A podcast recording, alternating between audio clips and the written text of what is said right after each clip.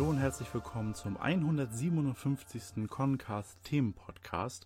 Wir reden heute über Detektiv Conan Band hundertzwei. Ich bin Lasse und heute an meiner Seite sind Wiebke. Hallo Wiebke. Hallo zusammen. Und auch mit dabei ist Olli. Hallo Olli. Hallo zusammen. Ich begrüße euch zur Band hundertzwei Besprechung. Ganz genau. Der Band ist in Deutschland erschienen am achten Mai zweitausenddreiundzwanzig. Zuvor ist er in Japan erschienen am fünfzehnten September zweitausendzweiundzwanzig. Er enthält wie immer elf Kapitel und auf dem Cover sehen wir Conan äh, in seinem Outfit aus dem Fall mit der Maskenheiratsparty, den wir später im Band besprechen werden. Er hält zwei Stücke Konfetti, was auch zu dem Fall passt, und auch das Hintergrund, ähm, Foto, die Hintergrundfotografie passt zu dem Thema. Äh, eine Maske ist da zu sehen, eine sehr äh, ausgeprägte venezianische Maske. Äh, wenn man das Cover vergleicht, ähm, ist auf dem japanischen Bandcover ähm, eher eine schlichtere äh, venezianische Maske zu sehen, die eher den Masken in dem Fall gleicht. Ich glaube, wir haben das, ich glaube sogar in dieser Konstellation auch äh, damals besprochen, als das ähm, Cover rauskam, als das veröffentlicht wurde in dem, im News-Podcast. Ähm, da ist meine Meinung immer noch relativ gleich geblieben, die, dass die Maske so ein bisschen schlichter ist, ist schöner und dass die Maske auch so ein bisschen mehr im Fokus steht. Im deutschen Band ähm, ist sie so halb verdeckt von Conan irgendwie und man wird creepy angeguckt von dem einen Auge, was da unter der Maske zu sehen ist. Ich weiß nicht, ob das Absicht war, dass man das Foto deswegen äh, sich so ausgesucht hat. Aber ja, ich würde auch sagen, ähm, weil das auch das, der Samtstoff im japanischen Cover so gut zum Conan-Schriftzug passt mit dem Lila. Das äh, japanische gefällt mir da ein klitzekleines bisschen besser, aber das deutsche Cover hat auch definitiv was für sich. Ja, da würde ich mich äh, anschließen. Ich hatte ja damals nichts dazu gesagt. Jetzt äh, habe ich mir meine Äußerung aufgehoben. Und ja, ich würde dir da zustimmen. Also ich finde das im Deutschen mit diesem Auge, was da durchguckt, ich finde das ein bisschen gruselig. Äh, und die Maske ist auch eher im, ja, so grau gehalten, also es wirkt eher so ein bisschen trister und eben dadurch, dass die Maske auch verschoben ist, sprich wir ja, wenn wir so zentral drauf gucken, habe ich eher den Blick auf das, was da drüber ist, diese Perlen und ja, was halt da zum anderen Teil, zum oberen Teil der Maske gehört. Im Japanischen ist es für mich dann eher so, zum einen die Maske passt besser, äh, weil sie halt wie in dem Fall direkt auch ist. Und ich finde, der Stoff leuchtet auch viel mehr als hier bei uns, ja, wie gesagt, der eben genannte Grauton. Da muss ich dann diesmal sagen, da, wenn ich die Wahl hätte, hätte ich dann doch eher das japanische Cover genommen. Ja, bei mir hat sich in meiner Meinung von damals auch nichts geändert. Es ist halt schön, dass der auf den Farbton geachtet worden ist, aber der ist halt im Japanischen besser getroffen. Und ich frage mich halt tatsächlich, ob man das Ganze mit diesem Fokus nicht schon ein bisschen durch die Spiegelung hätte, also wenn man das Bild gespiegelt hätte, regeln können, weil dann zumindest, glaube ich, die Maske fast ganz drauf gewesen wäre, anders als jetzt halb. Aber gut, am Ende ist es so, wie es ist. Es passt immer noch thematisch und hässlich ist es am Ende dann nicht. Es ist nur nicht ganz so schön wie, die Japanisch, wie das japanische Cover. Auf dem Buch Rücken, Detektiv Conan, nochmal das Logo, äh, Band hundertzwei und Gosho Aoyama, Egmont Manga. Oben wurde Conan von äh, dem Felsball oder von der Steinkugel äh, scheinbar überrollt und wir sehen so zwei comichafte Sterne. Auf der Rückseite Mystery auch in lila und ähm, die Inhaltsangabe. Nachdem der Lösegeld Deal dank des Notizbuchs von Date Wataru, ja, gelöst werden konnte, ermittelt Conan in einem ungewöhnlichen Mordfall. Eine Leiche wurde auf der Grenze zwischen zwei Präfekturen gefunden, da ist es nicht verwunderlich, dass sich mehrere altbekannte Ermittler um die Zuständigkeiten streiten. Ausgerechnet auf einer Verkupplungsparty laufen sich außerdem Chihaya Hagiwara und Jugo Yokomizo über den Weg, doch noch bevor es romantisch werden könnte, nimmt das Event eine tödliche Wendung, Ausrufezeichen, und besagte Chihaya sehen wir auch im äh, Schlüsselloch, darunter in ihrer Polizeiuniform sie nimmt sich gerade so ein bisschen die Haare aus dem Gesicht, posiert ganz nett äh, im Schlüsselloch. Ähm, Chihaya haben wir schon im letzten Band kennengelernt. Da war dann aber ihr Bruder im Schlüsselloch. Jetzt ist es sie diesmal. Ähm, eine sehr schöne Zeichnung, wie ich finde. äh, Egmont Manga, w w w punkt egmont punkt d e und der Preis sechs Euro fünfzig in Deutschland. Du hast aber auch Lösegeld falsch stehen, ja? Hast dich nur gerade versprochen mit Lösegeld Deal, oder? Lösegeld Fall, oh ja. Lösegeld Deal habe ich. Genau, du hattest Deal gesagt. Äh, falsch gelesen. Alles gut. Ja. Hätte ja sein können, dass du eine andere Ausgabe hast. Das wäre sehr interessant naja, geworden. Es, es, ein, es gab zumindest ein Lösegeld-Deal. Das war, gab zumindest einen Versuch. Dann, wenn wir ähm, den Band aufschlagen, sehen wir da die, äh, den Autorenkommentar von Gosho Aoyama, den üblichen, ähm, wo er viel äh, eigentlich nur über seine Begegnung mit äh, Ichiro Oda abseits ihres Interviews redet. Das haben wir auf connews punkt org ähm, von Josef Scharnel für euch auf Deutsch übersetzen lassen in zwei Teilen. Ähm, guckt da einfach, äh, sucht danach Gosho Aoyama oder Ichiro Oda oder Over hundert Miracle Talk. Ähm, dann könnt ihr das Interview da in voller Länge lesen. Hier erzählt er noch, ähm, wie er dann mit Oda zum Abend gegessen hat und so. Ähm, leider haben sich hier so zwei kleine äh, Fehlerchen eingeschlichen. Ähm, einer ist wirklich sehr, sehr klein, nämlich in den Fußnotizen. Da wurde Rechtsanwälte ähm, falsch geschrieben, Rechtanwälte. Ähm, und das größere Ding, was einem vielleicht auch ein bisschen schnell auffällt, ist, dass die Sprechblase, die Gosho Aoyama da in seinem Todesbild hat, ähm, leer ist. Er formt ja mit seinem Körper, wie in einem Fall in diesem Band, äh, ein Kanji, nämlich das Kanji Naka, was dann auch im Japanischen ähm, in der Sprechblase drin stand. Ähm, ja, das ist jetzt hier im Deutschen nicht. Ich, ich weiß nicht, hat man da irgendwie das Naka rausgenommen und hat irgendwie, boah, wir übersetzen wir es jetzt, ja, machen wir später. Und dann ähm, ist der Band abgegeben worden und die, da hat nochmal jemand gefragt, haben wir eigentlich was für das Naka gemacht?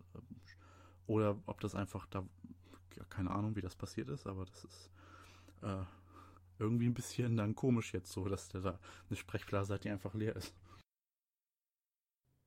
Ja, wenn man immer nicht weiß, was das, was fehlt, dann denkt man halt, vielleicht ist es einfach so die Lehre, die kennzeichnen soll, dass er jetzt tot ist. Keine Ahnung.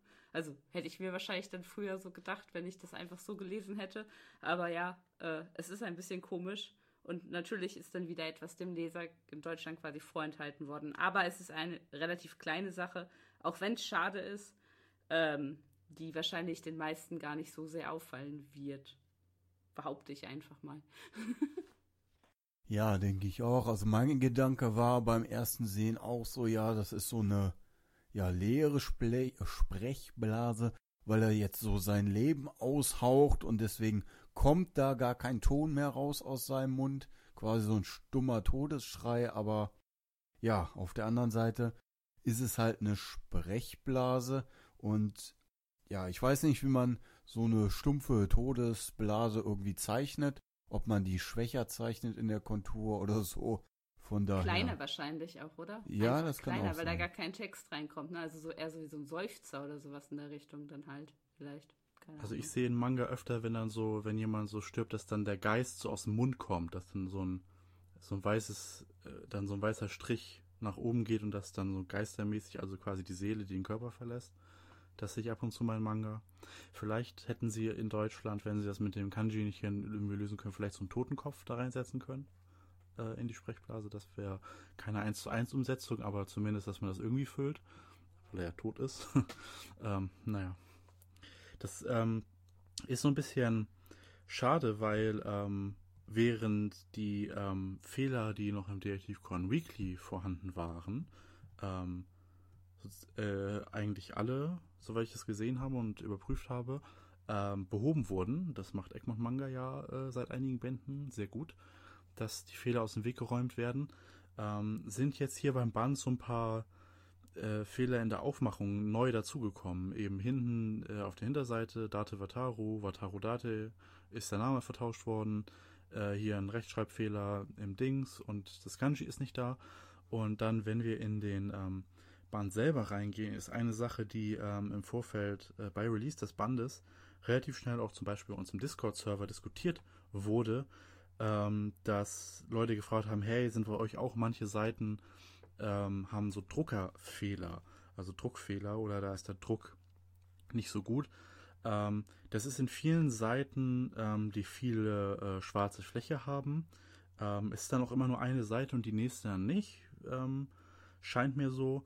Ähm, und manche sagen, nö, ich habe das nicht. Andere sagen, sie haben das ziemlich viel.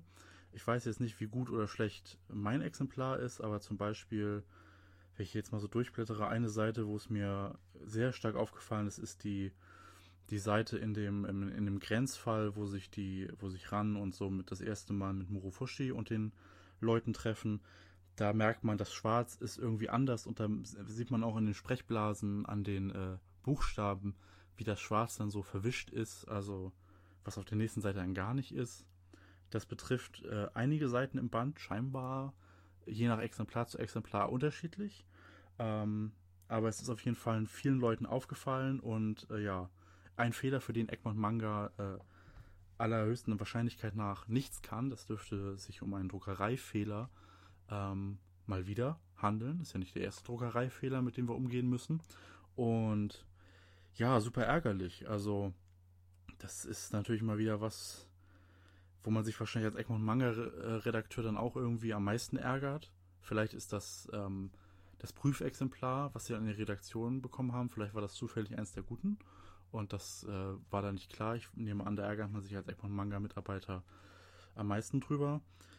Ja, aber letztendlich, ja, ist jetzt natürlich kein Grund für eine Rückrufaktion oder wahrscheinlich auch eigentlich kein Grund, sich den Band nicht zu kaufen, aber ärgerlich und ein kleines bisschen unschön ist es auf jeden Fall. Also auf jeden Fall ist es besser, als wenn man die Bände weggeschmissen hätte. Also wenn man das jetzt festgestellt hätte und es wäre schon gedruckt gewesen und man hätte dann gesagt, man macht wegen sowas eine Rückrufaktion oder man will die Bände halt dann nicht mehr auf dem Markt haben und im Zweifel heißt das wegschmeißen, das fände ich in der heutigen Zeit, glaube ich, nicht richtig. So ist es jetzt dann, dann habe ich den Band lieber und habe den auch lieber gekauft. Es ist natürlich für Personen, die das auch einscannen bei sich selber und die Sachen halt vielleicht für sich in schöner Qualität haben wollen, ausgedruckt, dann ist es natürlich schade. Ich weiß halt, auch bei uns auf dem Discord-Server machen ja auch viele ähm, so beklebte ja, Alltagsgegenstände mit Con, also mit Con-Bildern und für sowas ist, dann, ist das dann natürlich sehr schade. Aber abgesehen davon tut es nicht, also man kann trotzdem noch alles lesen und solange das halt geht, Äh, finde ich, ist das äh, verkraftbar. Auch wenn es schade ist. Ja, genau. Ist mir beim Lesen auch aufgefallen. Äh, immer mal wieder. Ähm, ich hatte jetzt hier zum Beispiel die eine im letzten Kapitel, als sie in dem Dannys da sind und dann äh, ja, berichten die Kinder davon, wen sie da gesehen haben, nämlich Kobayashi und den ganzen, die ganzen anderen. Dass da das eben auch so ein bisschen verwischt ist und die Sprechblasen nicht so ganz weiß und ja, man hat's halt gemerkt und dachte sich, hä, w- wieso ist dann das jetzt so verwischt? Äh, sieht ein bisschen komisch aus, aber wie Wiebke schon sagt, also es schmälert nicht die Lesbarkeit des Bandes, die Worte sind immer noch alle klar zu erkennen und ja, man kon- kann trotzdem gut den Band lesen. Es fällt halt nur so ein bisschen auf, dass da, ja, diese Verwischspuren halt sind. Und, ja, ist ein bisschen schade, gerade weil es ja auch auf mehreren Seiten auftritt. Aber, ja, wenn es halt passiert ist in der Druckerei, also es ist jetzt nicht so ein Rückrufgrund wie damals bei der, oh Gott, Lone Wolf Edition war es, äh, wo die Seite komplett leer war. Äh, also so ist das hier ja nicht und ja, deswegen hat man dann hier jetzt diese Variante und ja, muss man halt mit leben und ich denke persönlich auch, so schlimm ist es jetzt halt nicht. Dann blättern wir eine Seite weiter nach Gosho Aoyamas Autorenkommentar und finden da diesmal schon das Impressum äh, von Egmont Manga, äh, w w w punkt egmont manga punkt d e, Egmont Shop, äh, Detektiv Conan von Gosho Aoyama aus dem japanischen Joseph Sharnel, hier immer, wie auch bei Weekly, ähm, Originalausgabe, deutschsprachige Ausgabe, Egmont Verlagsgesellschaften M B H, Ritterstraße sechsundzwanzig in Berlin, erste Auflage zweitausenddreiundzwanzig, verantwortlicher Redakteur Marco Walz, Lektorat Christian Schmidt, Gestaltung Claudia V. Villhauer und Koordination Angelika Schönhuber, Printed in the E U, ja, Storyhouse Egmont, I S B N-Nummer. Dann auf der nächsten Seite sehen wir das alternative Cover, ähm, sehr ähnlich zu dem Cover von alternativen Covers von Band hunderteins. Conan und Shinichi gucken in das Notizbuch von Wataru Date oder Date Wataru. Dann auf der nächsten Seite das Was bisher geschah, ähm, was tatsächlich ein Was bisher geschah ist. Immer schön, dass es so ist. Inhalt, äh, elf Kapitel, wie gesagt, haben wir, die sich äh, auf fünf Fälle verteilen. Ähm, und den Anfang macht äh, der Abschluss von dem Date Wataru, Wataru Date, Notizbuchfall, den wir in Band hunderteins angefangen haben. Und über den Inhalt erzählt uns jetzt Wiebke nochmal etwas. Ja, als ganz kurzes Recap, auch wenn ihr es wahrscheinlich, wenn ihr den Mann vorlegen habt, gelesen habt. Ähm, wir sind an der Stelle, dass wir eines der, also das kann man schon vorwegnehmen, eines der beiden Kinder, die entführt worden sind, gerettet worden ist. Allerdings ähm, kehrt Sato, nachdem sie den ähm, Entführer verfolgt hat, mit leeren Händen zurück. Und dadurch ergibt sich eine Problematik, denn Conan hat halt durch äh, das Verhalten des anderen Kindes herausgefunden, dass ein weiteres Kind entführt wurde und dementsprechend besteht für dieses Kind nun erst recht eine erhebliche Gefahr. Ähm, schlussendlich äh, gibt, äh, entsteht dadurch dann auch eine Art Verfolgungsjagd, bei der auf Grundlage von den Hinweisen von Alain, ähm, dem geretteten Kind, äh, die, äh, die in Führerbehausung quasi ausfindig gemacht werden soll. Und dazu brechen dann Sato, ähm, Toru und ähm, Takagi in unterschiedliche Richtungen auf. Und es kommt, wie es kommen muss. Äh, schlussendlich ist, wie wenn man den Fall verfolgt hat, zu Beginn ein wenig angekündigt mit dieser Aussage, ich mache aus dir oder ich werde aus dir einen Mann machen, an Takagi. Takagi dann derjenige, der in die richtige Richtung fährt und schlussendlich die, sich dem Entführer stellen muss und ähm, quasi das Kind rettet. Durch eine etwas waghalsige Herangehensweise. Äh, genau, dann kommt es noch zu ein paar abschließenden ähm, Szenen zwischen Toru und äh, Sato, zwischen Takagi und Sato und ähm, schlussendlich ähm, fährt Toru dann mit einem Zahnstocher, äh, so wie ihn Date immer bei sich hatte, ähm, weg von der ähm, Stelle, an der sich äh, die Kinder gerade bei Takagi und Sato bedanken. Und damit ist der Fall dann abgeschlossen. Ähm, ja, fangen wir doch erstmal mit der Bewertung von euch an. Olli, Lasse, was haltet ihr von dem Fall abschließend? Ich finde es ja immer so ein bisschen schade, wenn äh, bei einem Fall das so aufgeteilt ist, dass alle anderen Kapitel in einem Band sind und nur noch das letzte in dem nächsten Band. Das finde ich immer ein bisschen doof. Wenn das erste Kapitel nur in einem Band ist und dann die restlichen in einem anderen Band, finde ich das noch okay.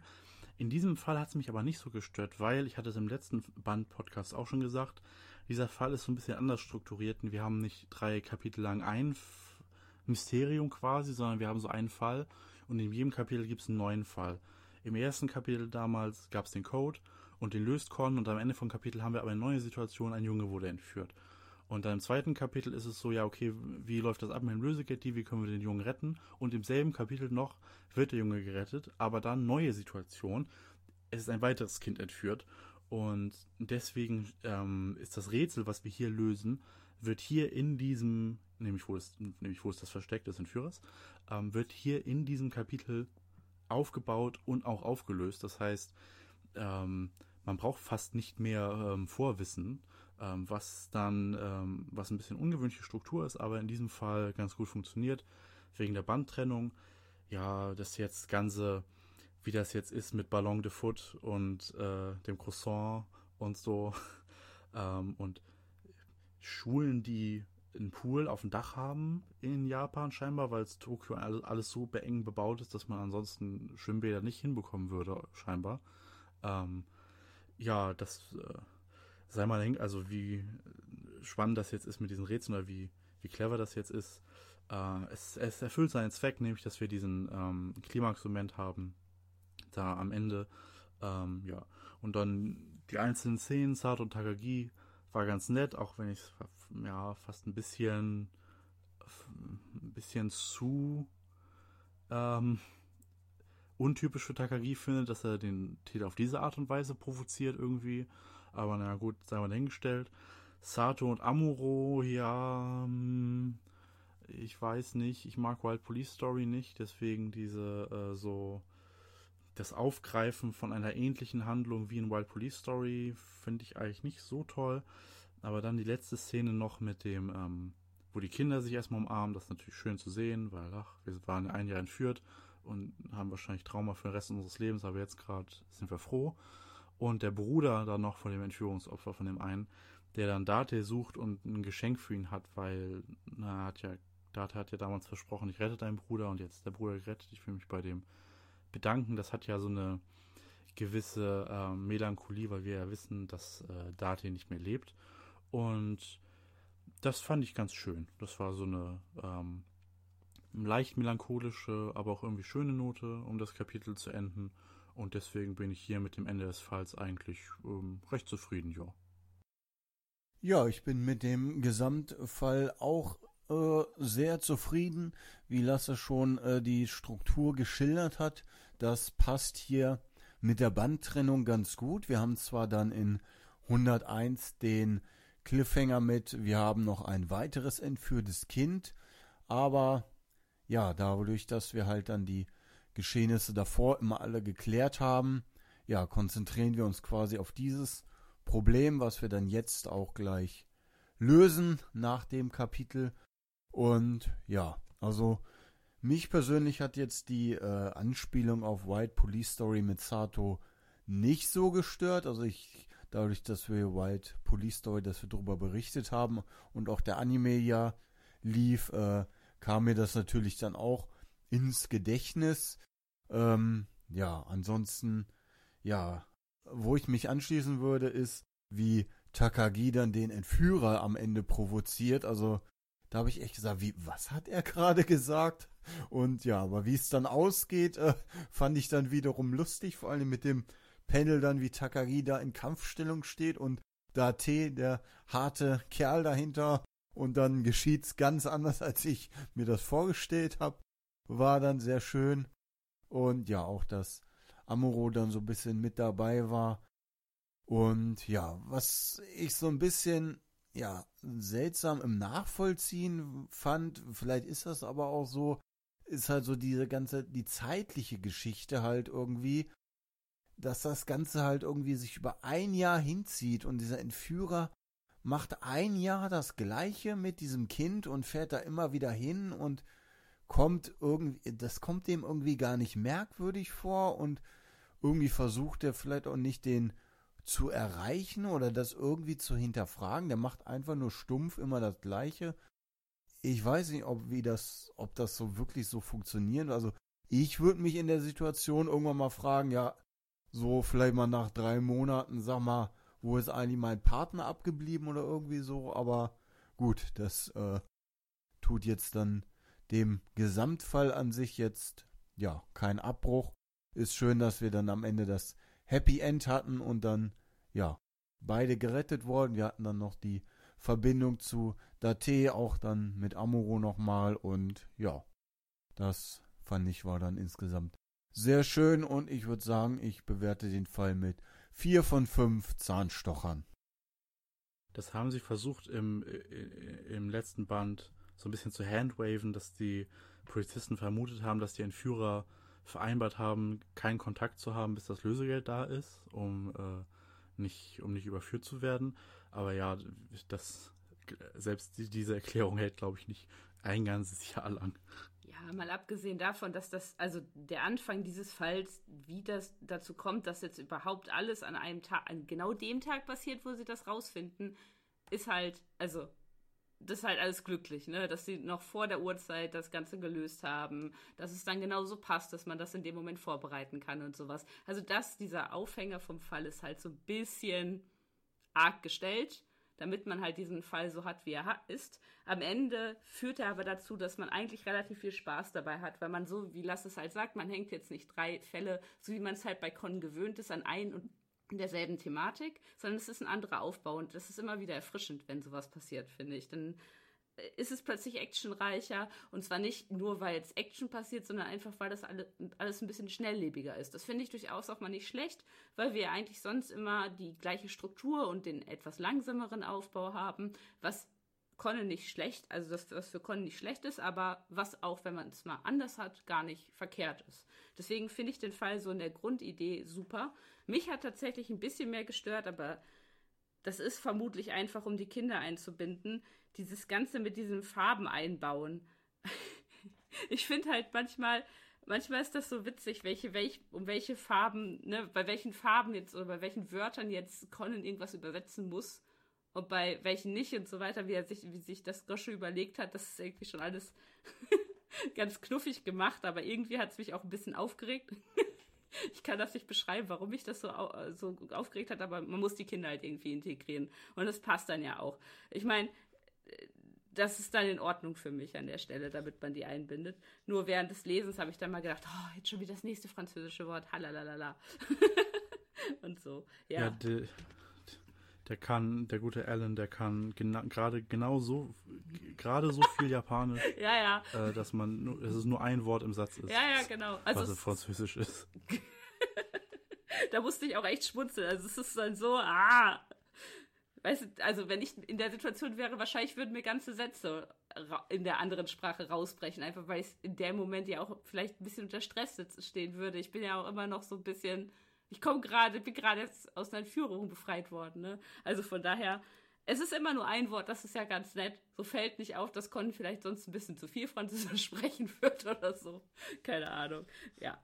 Hat mich aber auch sehr an den Fall mit den ähm, deutschen Wörtern halt erinnert. Da war es jetzt natürlich nicht so ähm, abschnittsartig, sondern der ganze Fall hat da so ein bisschen mitgespielt, aber es war ja ähnlich, ne? Also es ging da halt um bestimmte Wörter oder einzelne Wörter halt nur. Das war ähnlich strukturiert. Aber sonst hat er mir viel Spaß gemacht, der Fall. Und es ist halt irgendwie so ein bisschen wie so ein gutes, keine Ahnung, so ein Tapas-Essen, ne? Man hat immer so kleine Happen, jetzt dann da mal so eine Sato-Toro-Moment, dann da mal eine Erinnerung an Date Wataru, dann da ein Takagi, starker, starker Takagi-Moment und solche Geschichten. Also man kriegt immer so Kleinigkeiten und die sind halt immer ganz nett und das macht dann den Fall in der Gesamtheit gut. Also von daher bin ich auch bei vier von... Ja, die Zahnstocher fand ich gut, die Idee, Olli. Vier von fünf Zahnstochern. Das hat mir... Also es ist auf jeden Fall sehr unterhaltsam, der Fall. Dann schauen wir doch mal, ob der nächste Fall auch so gut abschneiden wird. Wir gehen über zu der grenzübergreifenden Erinnerung, dem linientreuen Mord zwischen ähm, der Präfektur Nagano und der Präfektur Gunma. Kogoro, Ran und Conan sind gerade in Gunma, weil sie einen anderen Fall gelöst haben. Beziehungsweise Conan hat ihn gelöst und Kogoro streicht mal wieder die Lorbeeren ein und wollte dann noch schick essen gehen und ähm, Kogoro denkt sich so, ach ja, wenn man irgendwie essen gehen will, dann muss man nicht auf Online-Bewertungen hören, sondern dann muss man bei lokalen Leuten nachfragen, was die denn empfehlen. Ähm, und da sie ja nur scheinbar eine Person aus Gunma so richtig kennen, nämlich Kommissar Yamamura, äh, ruft er natürlich da an, was Yamamura sehr gelegen kommt, denn er ist gerade in einem Fall unterwegs, wo er dringend Kogoros Hilfe braucht. Nämlich äh, einen Fall auf der Präfekturgrenze und jetzt wollen ihm ganz gruselige äh, Leute äh, den Fall wegnehmen. Eine schöne Frau, ein Mann, der in umständlichen Sprichwörtern spricht und ein rüpelhafter Mann mit Krückstock. Ähm, ja, wer kann das wohl sein? Das ist das Nagano-Trio, äh, Kansuke, äh, Komei und Yui, ähm, wo dann ähm, Kogoro, Conan und Ran natürlich so ein bisschen vermitteln können, weil der Leichnam liegt nun mal genau auf der Präfekturgrenze in einem Parkplatz von einem Hotel, was speziell damit wirbt, hey, wir sind ein Hotel auf der Präfekturgrenze, äh, kommt her zu uns, kennen wir ja vielleicht auch aus manchen europäischen Städten oder Ländern, ähm, dass es sowas gibt, ähm, nur halt mit Ländergrenzen. Und letztendlich beschließen sie dann, äh, beziehungsweise Komei beschließt das so, wir sollten unsere Widrigkeiten beiseite legen, weil wir sind ja immer noch alle Polizisten und äh, den Fall einfach gemeinsam ermitteln. Ähm, es geht um einen ermordeten äh, YouTuber bzw. Streamer. Ähm, Gosho Aoyama, damals als der Fall rauskam, hatte in Animal Crossing gesagt, ach, es ist so nervig, dass ich immer umständlich das, die Kanji für Streamer oder so oder irgendwas schreiben muss und nicht einfach YouTuber schreiben kann, weil äh, man möchte keine echte Firma erwähnen. Aber ja, es sind effektiv YouTuber oder Twitch-Streamer oder was auch immer. Nico Nico Streamer, kann man auf Nico Nico streamen, ach, ist ja auch egal. Ähm, und letztendlich läuft es in dem Fall äh, auf äh, zwei Dinge heraus. Einmal auf die äh, Dying Message, die Sterbenachricht, denn das Opfer liegt auf der Präfekturgrenze und hat eine sehr unnatürliche Körperhaltung angenommen. Was könnte diese Dying Message bedeuten? Und ähm, dann auch noch den anderen Punkt, Ähm, welcher der Streamer hat sein Alibi irgendwie gefaked, welches Alibi kann man irgendwie widerlegen, Das sind so im Fall die beiden Aspekte, wo die Gruppe dann gemeinsam ermittelt. Ähm, und in dem bisschen charakterlichen mehr haben wir äh, hier äh, das Handlungselement, dass ähm, Yamamura ähm, bekannt ist, war in seiner Kindheit mit Hiromitsu Morofushi, dem äh, Bruder von äh, Komei, der mit richtigen Namen Takagi Morofushi heißt. Und ähm, Hiromitsu war natürlich das ähm, Organisationsmitglied Scotch, der beste Freund von äh, Zero, Hiro und Zero. Ähm, haben wir auch so ein bisschen White Police Story gesehen, haben wir aber auch zum Beispiel bei der Girlband gesehen oder der Bühne des Verrats, so die beiden. Und das wird in diesem Fall aufgegriffen und deren Kindheitsding hat auch ein bisschen was tatsächlich mit dem Fall zu tun. Äh, zumindest gibt es da ein gemeinsames Element, was dann auch die Lösung des Falls den Ermittlern ein bisschen näher bringt. Ähm, und am Ende haben wir dann äh, noch äh, eine kleine emotionalere Szene, wo dann ähm, äh, Yamamura so ein bisschen mit Hiromitsu, den, den er in seinem Leben aus den Augen verloren hat, weil er halt weggezogen ist, ähm, wo dann noch so ein bisschen Abschluss ist und ähm, wir das dann ähm, so ein bisschen zusammenbinden und Conan dann auch ein bisschen was über Hiromitsu erfährt, was vielleicht nochmal wichtig werden könnte. Und das ist so im Groben und Ganzen das, worum es in diesem Fall geht. Ähm, ja, wie hat euch der Fall denn gefallen? Also mir hat der Fall eigentlich gut gefallen. Ich fand äh, es schön, dass da so viele versch- verschachtelte Ideen und Geschichten waren, so zwischen den Charakteren selber. Ähm, das mit dem Alibi war wieder der Klassiker. Die eine Person, die das Alibi hat, ne, ist es am Ende auch klassisches Motiv bei Conan. Aber ähm, ansonsten finde ich es ganz gut. Sonst normalerweise haben wir ja immer die Problematik, dass wenn es mit Schriftzeichen zu tun hat, dass äh, wir dann selber so ein bisschen rausgenommen werden aus dem Miträtseln. Aber in dem Fall wurde der Fall ja erst aufgeklärt und dann am Ende wurde dann mit Hilfe des Schrift, der Schriftzeichen nochmal gesagt, dass es auch noch eine Dying-Message gab, die auch noch auf den Täter hindeutete. Das heißt, auch so anhand von diesem Alibi und dieser der Suche nach der Tatwaffe konnte man theoretisch auf den Täter kommen. Und das finde ich eigentlich ganz nett, dass es nicht nur diese eine komplett teilweise manchmal so ein bisschen abstruse, abstrusen Lösungsweg gibt, sondern mehrere gab und es relativ eindeutig war, ist, wer der Täter ist und so das Miträtseln gut ermöglicht wird. Und dann halt noch diese Momente, also irgendwie haben wir jetzt den zweiten Fall, der sehr melancholisch endet, so wie das bei dem Fall davor war mit der Erinnerung an Date, ist das ja hier jetzt äh, auch wieder mit der Erinnerung an Hiro, Hiro halt im Endeffekt über, Naka, über die beiden. Das ist halt eigentlich ganz schön mit den ganzen Erinnerungen, aber manchmal lässt es einen auch ein bisschen traurig zurück als Leser. Ich weiß nicht, ob es da euch auch so geht. Ähm, auch wenn natürlich das Ganze immer einen fröhlichen Aspekt über die Reaktion der Charaktere hat. Also es ist so ein zweischneidiges Schwert quasi. Aber sonst hat mir der Fall eigentlich sehr gut gefallen, weil einfach die Charaktere, so wie sie miteinander zusammengespielt haben, authentisch waren. Das wirkte nicht so übertrieben zusammengedrückt und es hatte von allem etwas und am Ende war es ein runder Fall, fand ich persönlich. Deswegen würde ich auch hier, ich meine, was haben wir denn hier in dem Fall ganz häufig gehabt? Ach so, ähm, vier von fünf Ringlichtern geben. Ja, mir geht das total genauso ähm, mit dieser Melancholie und wir hatten das auch im letzten Band, also irgendwie hat Gosho Aoyama das scheinbar äh, da in den Bänden damit gehabt, weil wir hatten ja auch im letzten Band den Fall mit Akemi Miyanos Zeitkapsel, wo er dann auch ihre ganzen alten Schulkameraden am Ende so gerührt waren von ihrer Nachricht und so und gesagt haben, hey, wenn ich sie das nächste Mal treffe, dann bedanke ich mich dafür, was sie eigentlich für eine gute Freundin damals war in der Schule, wo wir dann als Leser ja auch wissen, ach Mensch, ja, das wird nicht mehr passieren.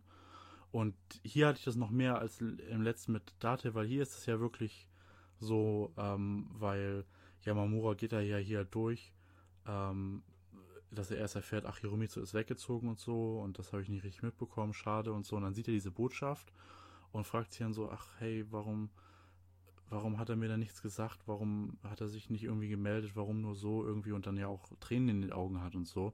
Bis dann Morofushi dann sich ein Herz nimmt und das ist ja auch wirklich, ähm, Morofushi ist ja hier sehr, ähm, äh, ja, man könnte auch sagen, es ist ein bisschen grausam, ihn zu belügen, aber die meisten würden wahrscheinlich sagen, er ist hier, ja, Morofushi ist hier so ein bisschen ähm, herzensgut eigentlich, dass er Yamamura nicht irgendwie jetzt auch noch offenbaren will in dieser Situation, dass ähm, der Freund, den, den er damals hatte, dass der tot ist, sehr wahrscheinlich, sondern er gibt ihm hier diese Teilwahrheit, ähm, womit dann er Yamamura seinen Frieden machen kann, dass er zum, keinen Kontakt hat, aber er ist ein Kämpfer für die Gerechtigkeit geworden. Und das war er ja auch, bis zu einem gewissen Zeitpunkt. Und ja, das ähm, ja, sehe ich auf jeden Fall auch. Das war schon ein emotionaler Moment, fand ich auch. Ja, das auf jeden Fall auch. Und ja, mir hat der Fall auch sehr gut gefallen. Also hier das Aufeinandertreffen von Yamamura und den Nagano-Polizisten. Also das ist ja immer so ein bisschen Highlight. Und ja, ganz am Anfang, das fand ich schon irgendwie ja auch so ein bisschen lustig, wie sie sich da streiten, wer denn jetzt eigentlich zuständig ist, weil sie jeder andere äh, denkt dann immer so, boah, nee, ich will keine Arbeit haben oder so, mach du das mal ruhig. Und da streiten die sich drum, wer das machen soll. Und dann auch am Anfang, wie das dann so ist, so, dass Yamamura sich so, ja, ich erinnere mich vielleicht so ganz dunkel, und Kansuke ist dann so richtig, brüllt ihn da an, ey, sag mal, geht's noch, Kollege? Und so. Das fand ich sehr schön. Und Komei dann auch, immer mit seinen Zitaten, wo er dann diese chinesischen, ja, Feldherren da zitiert oder was das da so ist, mit den drei Reichen, und Ran erklärt dann, was es mit den drei Reichen so auf sich hat und alles, und Yui steht dann da, boah, wenn Ran dabei ist, dann versteht man sogar, was Komei sagt, so, fand ich auch sehr schön. Und ja, auch das Thema an sich, dass Aoyama hier das Streaming-Thema aufgreift, äh, fand ich sehr schön, weil das ja doch recht Neuzeit, sage ich mal, ist. Gab es ja früher alles so nicht. Und dann auch, ja, wie das ganze Thema da so ein bisschen auch ist mit dem Ringlicht, was Wiebke vorhin dann genannt hat. Und ja, ansonsten hat es auch wirklich schöne Momente gehabt. Und ja, wir sehen mal Yui mit offenen Haaren. Ich weiß nicht, ob wir das schon so hatten. Und ja, dann die, ja, ich sag mal auch tragische Geschichte, die da hinter dem, ja, Mord, sage ich mal, steckt, und wie es da dann dazu kommen konnte, wie, ja, egoistisch diese Leute eigentlich auch waren. Also da hätte ich die am liebsten selber alle irgendwie geohrfeigt für ihr blödes Verhalten da. Und ja, dann am Ende noch das mit, äh, Hiromitsu und Yamamura, dass die beiden irgendwie bekannt waren und die Kindheitserinnerung, und das, ja, da besteht jetzt irgendwie auch eine Verbindung, und ja, das könnte alles irgendwie noch wichtig werden in der Zukunft. Also ja, war hier ein gelungener Fall aus, ich sag mal, Comedy, Mystery, Melancholik und so. Ja, war eine runde Sache, sagen wir mal, wie das Ringlicht, was Wiebke gesagt hat. Mir fällt doch gerade auf, also ich meine, normalerweise haben wir immer Yamamura als Comedy-Faktor dabei und man nimmt ihn nicht ernst. Das ist in dem Fall auch so, aber durch die Anwesenheit von Komei und deren Interaktion, finde ich, kommt da nochmal was ganz anderes bei dem Charakter bei rum. Diese Liebenswürdigkeit, die er da auch hat, und dieses Freund, also natürlich, er hat jetzt nicht aktiv, ne, nach Hiro gesucht, aber diese Emotionalität, was Menschen angeht, die er eigentlich nur als Kind gekannt hat und sowas in der Richtung, die de- den Charakter ja auch irgendwie liebenswert hat, machen. Und dass Komei ihm auch einfach zuhört. Also, ne, andere Leute reagieren genervt, aber bei Komei ist das nicht so. Das ist, also ich finde das, fand das irgendwie cool. Das war ein cooler neuer Aspekt, der da mit Zuka hinzukam. Ja, das ist schon so. Also Yamamura, wir hatten ja in der Vergangenheit, er ist ja, ähm, hat ja mal gesagt, er ist irgendwie Polizist geworden, weil er Yukiko in irgendeinem Fernsehdings, Kesse Polize- Politessen oder so, hieß das, glaube ich, im Deutschen, äh, irgendwie gut fand. Das ist ja schon irgendwie lustig, und wir haben, und zum Beispiel auch, er, wir hatten ja das mit seiner Oma, ähm, da mit der Bossnummer, weil das die Nummer von der Oma so ähnlich klang, weil das eben so war, dass Yamamura immer seine Oma regelmäßig anruft, wenn er irgendwie einen Fall gelöst hat und so, was ja auch so ein bisschen, äh, so eine, eine andere Seite von ihm zeigt, und die, ja, die, die sehen wir leider nicht so oft. Ähm, vielleicht jetzt äh, wäre das hier mal Anlass, ihn auch, äh, öfter mal ein bisschen auch mal sympathisch zu zeigen und nicht einfach nur dauernd als äh, inkompetenten Volltrottel, der die Sterbenachricht zerstört, weil er den Puls f- fühlen muss, offensichtlich, was sich da nicht erinnert. Ja, ich musste, wo Olli das gerade ähm, g- gesagt hatte, so mit YouTuber und so, ähm, und weil die YouTuber hier sehr großen Mist bauen, ähm, musste ich daran denken, äh, es gab ja mal äh, den großen amerikanischen YouTuber Logan Paul, mhm. der war in Japan und ist da in den Selbstmord weitergegangen, den es am Fuji gibt, den Aokigahara, und hat da eine Leiche gefilmt. Ich, ich habe eine tote Leiche gefunden und ein YouTube-Video hat, hat das sogar online gestellt. Da muss man, da Logan Paul kann da froh sein, dass Gosho Aoyama sich normalerweise nicht äh, echte Sachen nicht so zur Inspiration nimmt, äh, weil das ja äh, unsensibel wäre, aber das wäre dann ja eigentlich auch so, ähm, könnte man glatt für den Fall verarbeiten irgendwie. Ein Deppen-YouTuber macht irgendwie so einen Mist. Ähm, ja, aber so ist es zum Glück nicht, so ist nur, so waren sie nur aktiv für den Tod von einer Person verantwortlich. Ist ja viel besser, als eine Selbstmordleiche zu finden. Im nächsten Fall geht es nicht um Selbstmord und dann geht es auch nicht um Unfälle so sehr, wobei ja doch, es geht auch um Selbstmord. Ähm, aber es geht um äh, im Hauptfall selber um eiskalten Mord mal wieder. Ähm, auf der Maskenheiratsparty, auf der wir Jugo, Jugo Yokomizo und Chihaya Hagiwara wiedersehen werden, wie uns der Buchrücken äh, versprochen hat. Und über den Inhalt erzählt uns jetzt Olli etwas. Ja, wir beginnen äh, ganz klassisch wieder mit Kogoro, Ran und... nicht Sonoko. Wir beginnen mit Kogoro, Ran und Conan. Äh... die mal wieder was essen gehen wollen und kommen in dieses Restaurant aber nicht rein, weil da eine geschlossene Gesellschaft ist, nämlich die besagte Maskenheiratsparty. Also das ganze Hotel oder ein Großteil, ich nehme mal das ganze Hotel, ist reserviert genau dafür und da ist eben der besagte Inspektor Jugo Yokomizo zu Gast, weil, ja, er ist Junggeselle und sein Vater drängt ihn immer dazu, ja Mensch, du bist jetzt schon so und so alt und du hast einen festen Beruf, ne? Und warum hast du denn keine Frau? Und such dir mal eine Freundin und äh, ja, wie das halt so ist. Äh, vielleicht kennst du der eine oder andere auch aus der eigenen Familie. Und deswegen ist er einfach quasi zu dieser Party hingegangen, zu dieser anonymen Maskenheiratsparty, um eben, ja, seine Eltern zufriedenzustellen und ja, sagt sich halt, mir, mich kennt hier eh keiner, also was soll's. Äh, ja, und plötzlich spricht ihn jemand an und diese Person ist niemand anders als, ja, Chihaya Hagiwara. Äh, und sie ist da auch gleich richtig super drauf und freut sich, ihn zu sehen und nimmt auch irgendwie gleich ähm, die Maske ab, weil er natürlich so tut, äh, als wenn er sie nicht erkennt, weil er will ja selber nicht erkannt werden, weil es ihm peinlich ist. Und dann nimmt sie die Maske ab und dann erkennt er sie und die anderen herumstehenden Herren sind alle entzückt von ihrer Schönheit und dann setzt sie die Maske auch recht schnell wieder auf, weil das ist der Sinn dieser Maskenheiratsparty, die eben nicht abzunehmen bis zum Schluss. Und ja, dann gibt es da noch eine andere weibliche, ja, ich sag mal, Hauptdarstellerin, die Anju Tomari. Das ist eben die andere weibliche Person, die recht beliebt ist.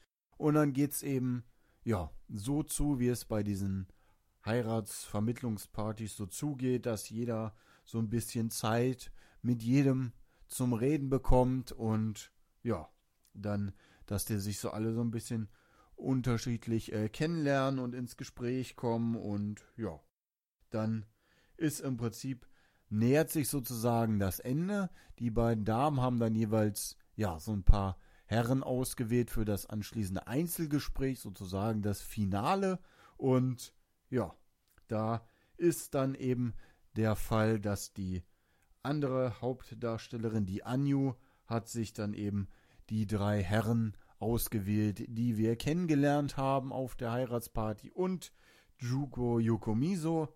Und ja, dann läuft es im Prinzip so ab, dass nacheinander dieses Einzelgespräch stattfindet und die Herren nach und nach in den Raum gehen, um dann eben mit der Frau zu sprechen.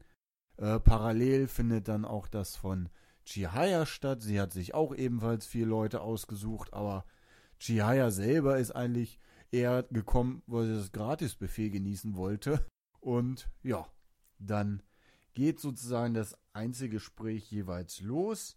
Und als dann äh, Jugo den Raum betritt, Dann ist plötzlich die Frau tot und offensichtlich erschossen. Und durch den Schrei, den halt die Anwesenden von sich geben, werden auch Kogoro, Conan und Ran aufmerksam, die ja immer noch vor dem Hotel stehen, stoßen dann quasi dazu und auch der Kommissar Megure stoßt mit seinem Team dazu.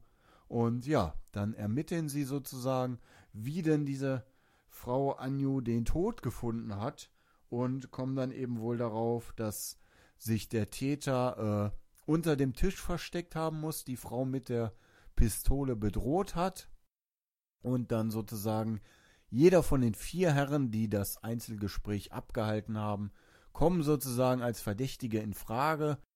Ähm, ja, und dann geht es sozusagen anhand der verschiedenen Indizien und was man so gehört und gesehen hat daran, das Ganze zu ermitteln.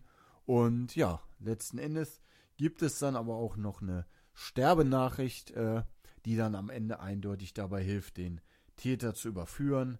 Und ja, dann haben wir noch so ein paar kleine, ja, ich sag mal, Side-Stories. Chihaya erinnert sich an die Vergangenheit mit Matsuda, als die jung waren und was damals äh, noch so abging. Und ja, dann gibt's, das ist dann auch noch eine gute Anspielung am Ende, wo Takagi dann nochmal einschreitet, als es ein bisschen brenzlicher wird. Und da erfahren wir dann eben auch, ja, die Verbindung sozusagen, die Chihaya dann entsprechend mit Matsuda zieht und dann auch die Ähnlichkeit sozusagen zwischen Takagi und Matsuda für sich feststeht. Ja, dann ähm, kommen wir wohl nochmal zur Bewertung. Insgesamt haben wir wieder einen Takagi-Fall, bei dem Takagi sehr mutig ist. Das ist auch ein Thema in diesem Band, das sich durchzieht. Allerdings äh, ist es diesmal nicht ganz so melancholisch, finde ich zumindest, äh, wie die Fälle davor. Ähm, ich fand die Idee, mit dem der Täter sitzt unterm Tisch, gar nicht so schlecht. Also das fand ich zumindest ein ganz interessantes Konzept. Diese Idee mit dieser dauernden Bedrohung vom Opfer und was es dann in dem Moment tut, das ist zumindest mal verständlich, dass man da schnell, vielleicht über die Zeit hinweg auf jeden Fall auf eine ähm, quasi Geheimbotschaft kommt, was den Täter angeht. Ähm, ein bisschen, was mich immer, immer ein bisschen sauer ausstößt, ist diese Geschichte mit diesem Licht aus. Also ich weiß nicht warum, aber ich fand das so verschachtelt. Ich finde den Fall selber zu lösen, finde ich gar nicht so einfach. Einmal, weil dieses ähm, der Trick, um diese Botschaft vom Opfer quasi zu entziffern, auch wieder was mit den japanischen Schriftzeichen zu tun hat. Und auf der anderen Seite, weil halt das so versteckt erzählt wird mit dieser äh, mit diesem Lichtausfall. Ich, also ich habe das ich ich habe das wieder nochmal lesen müssen, den Fall, so wie das damals beim Weekly auch war bei mir. Ich dann so, hä, wo war denn was von einem Stromausfall? Und dann habe ich wieder zurückgeklickt und dann nochmal genau gelesen und ah, okay, das soll darauf hinweisen. Irgendwie, keine Ahnung. Das ist mir irgendwie, war mir dann doch in Tacken zu kompliziert. Auch wenn das dann ganz nett ist, aber irgendwie hat man dann so das Gefühl, man hat irgendwas nicht mitbekommen. Also wenn ich das dann im Anime gucken würde, würde ich dann denken, hä, habe ich was verpasst? Habe ich eine Folge nicht geschaut? Aber ansonsten fand ich äh, auch die Interaktion zwischen den Charakteren wieder gut geschrieben, so wie ähm, Sato da am Ende reagiert, als äh, die Chihaya dann ta- zu Takagi geht und dann da diese persönlichen Worte an ihn richtet und sie dann das Gespräch unterbricht, weil äh, geht ja gar nicht, wieso kommt ihr euch hier so nah? Also das finde ich immer noch, äh, musste ich schon wieder schmunzeln. Und ähm, sonst hat mir der Fall auch gut gefallen, eben weil halt die Charakterinteraktionen sind. gut sind. Ein bisschen musste ich schmunzeln, weil Conan einfach mal durch das komplette Restaurant reinrennt, in dem eine geschlossene Gesellschaft ist und alles und vorbei an allen möglichen Menschen, um zum Tatort zu gelangen. Ist wieder klasse, keiner hält das Kind auf. Ist auch so ein Klassiker. Muss ich immer wieder bei schmunzeln. Aber ähm, ja, hat mir auch wieder gut gefallen. Also vielleicht wegen dieser Geschichte mit dem Licht, ich weiß nicht, die Lösung von dem Fall ist da irgendwie für mich so ein bisschen, manchmal gerät die so ins Hintertreffen, aber ich mag halt dieses Konzept oder diese Idee mit dem Täter sitzt unter dem Tisch. Also es gleicht sich alles aus. Ich bin da auch wieder bei vier von ähm, fünf, ja, was haben wir hier? Ähm, Konfetti. Ja, ich glaube, das kommt im Japanischen so ein bisschen wahrscheinlich natürlicher rüber, dass man so über diesen Vorfall spricht, ohne ihn zu benennen. Aber im Deutschen würden wir es ja nicht so machen, da würden wir nicht so sagen, ausweichen, so, dass da, was da vorhin passiert ist und so, dann würden wir einfach sagen, ach ja, bei dem Stromausfall vorhin.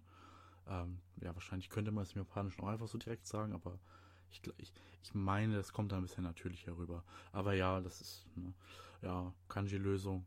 Wie im letzten Fall, da würde Philipp jetzt sagen, ja, nicht so toll. Äh, aber hier konnten wir sie wenigstens noch sehen, weil sie wurden ja nicht, äh, sie, sie wurden ja nicht eingedeutscht. Im letzten Fall die, äh, die Kanji von dem äh, Namen des Täters, die konnte man ja im Deutschen gar nicht, äh, gar nicht sehen. Äh, bis zum Schluss, weil die ja in den Namensboxen stehen ja keine Kanji mehr.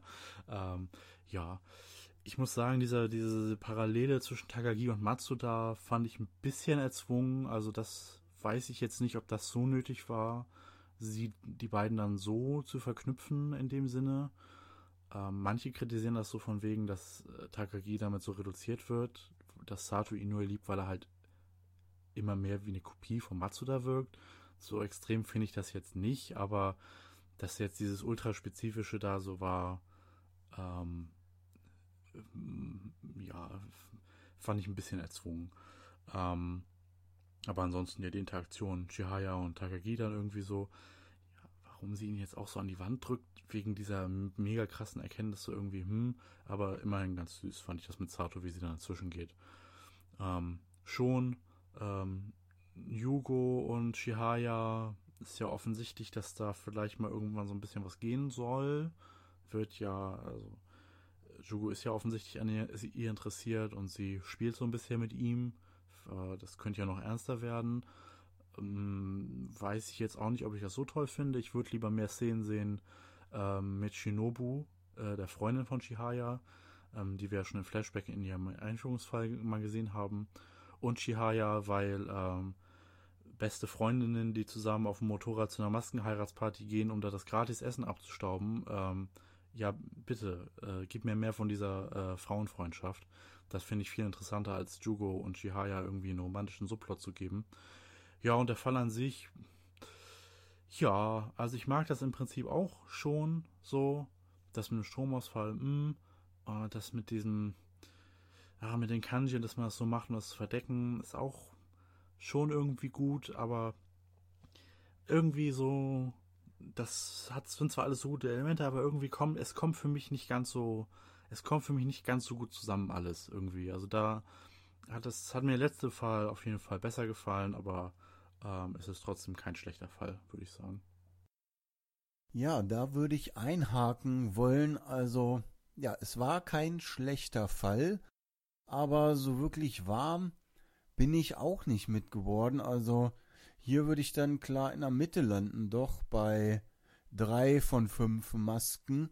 Ähm, eben weil ja gerade diese Szene mit dem Stromausfall, das hat mich auch tatsächlich so ein bisschen gestört halt, weil es wird dann gesagt in dem Verhör, ja, und dann war da so Kerzen und dann gab es diese stimmungsvolle Szene und dann fragt Megure extra nochmal so, stimmungsvoll? Und dann ist ihnen denn äh, was Besonderes aufgefallen?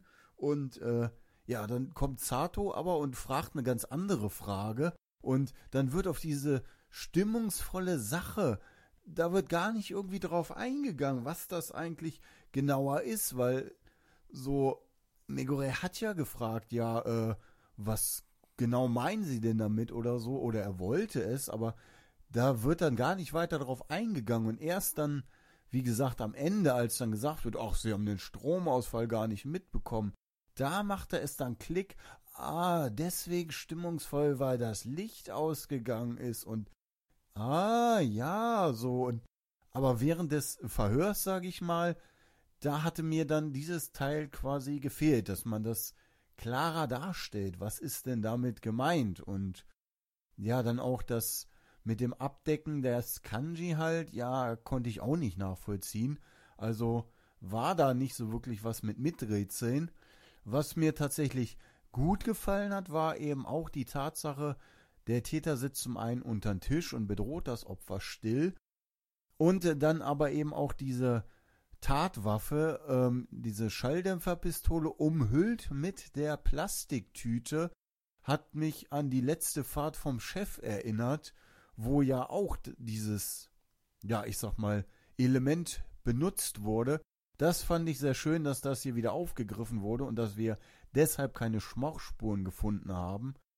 Und ja, ansonsten, ich fand die, die Rückblende am Ende mit Matsuda und so, das fand ich eigentlich soweit ganz gut. Das hat mir gut gefallen, so diese Elemente aus der Vergangenheit zu beleuchten.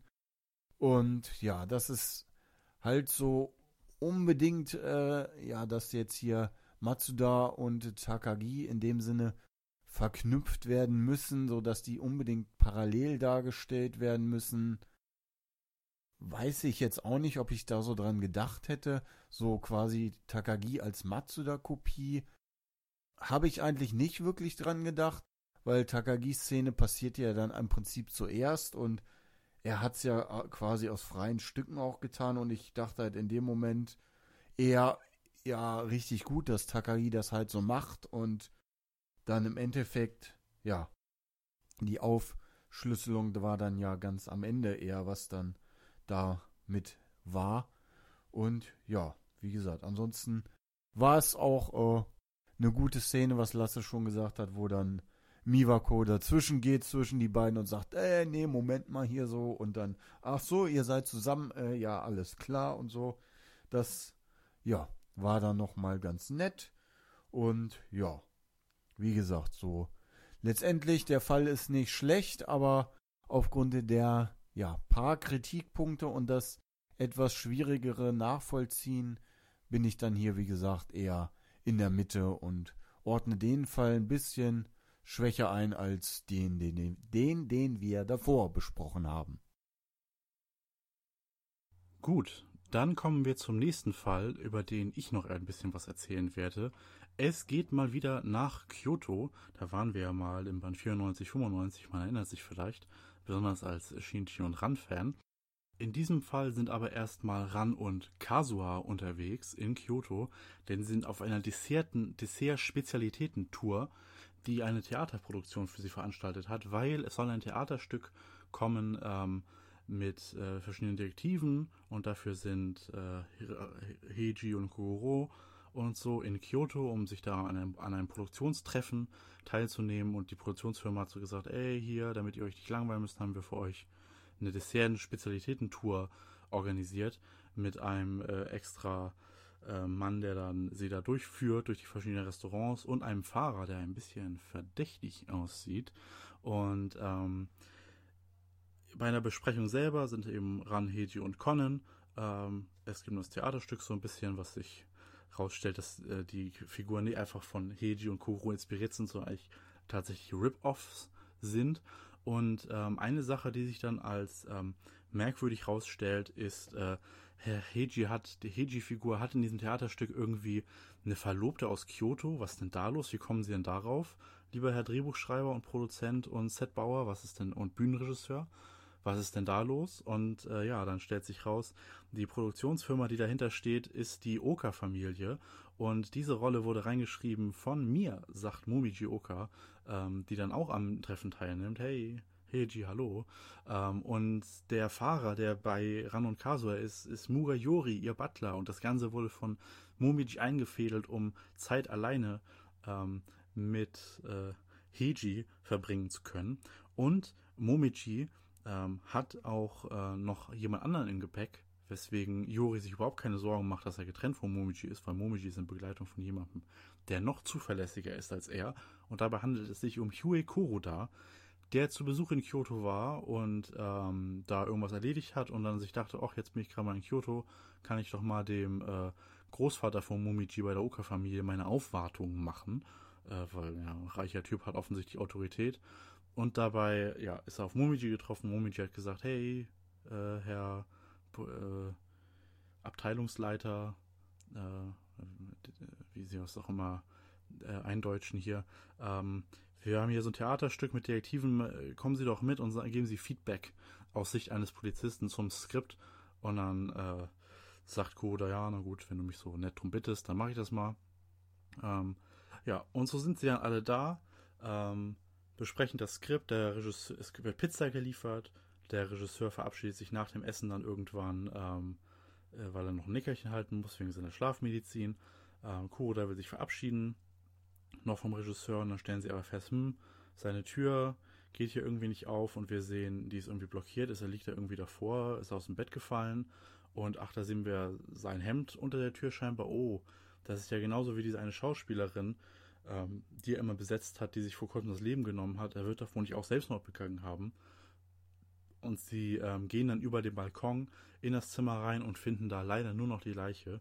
Ähm, Kommissar Ayano Koji von der Kyoto-Polizei kommt dazu, und ähm, es muss in dem Fall des ermordeten Bühnenregisseurs ermittelt werden von dieser Gruppe. Währenddessen müssen Ran und Kazuha sich unbedingt äh, durch die ganzen äh, Cafés und Bäckereien und so durch essen, weil Yori sagt, na, wir haben aber überall reserviert, da kommt, ihr müsst schon erst alles euch bei jedem Restaurant durchessen, sonst fahre ich euch nicht zu Heiji.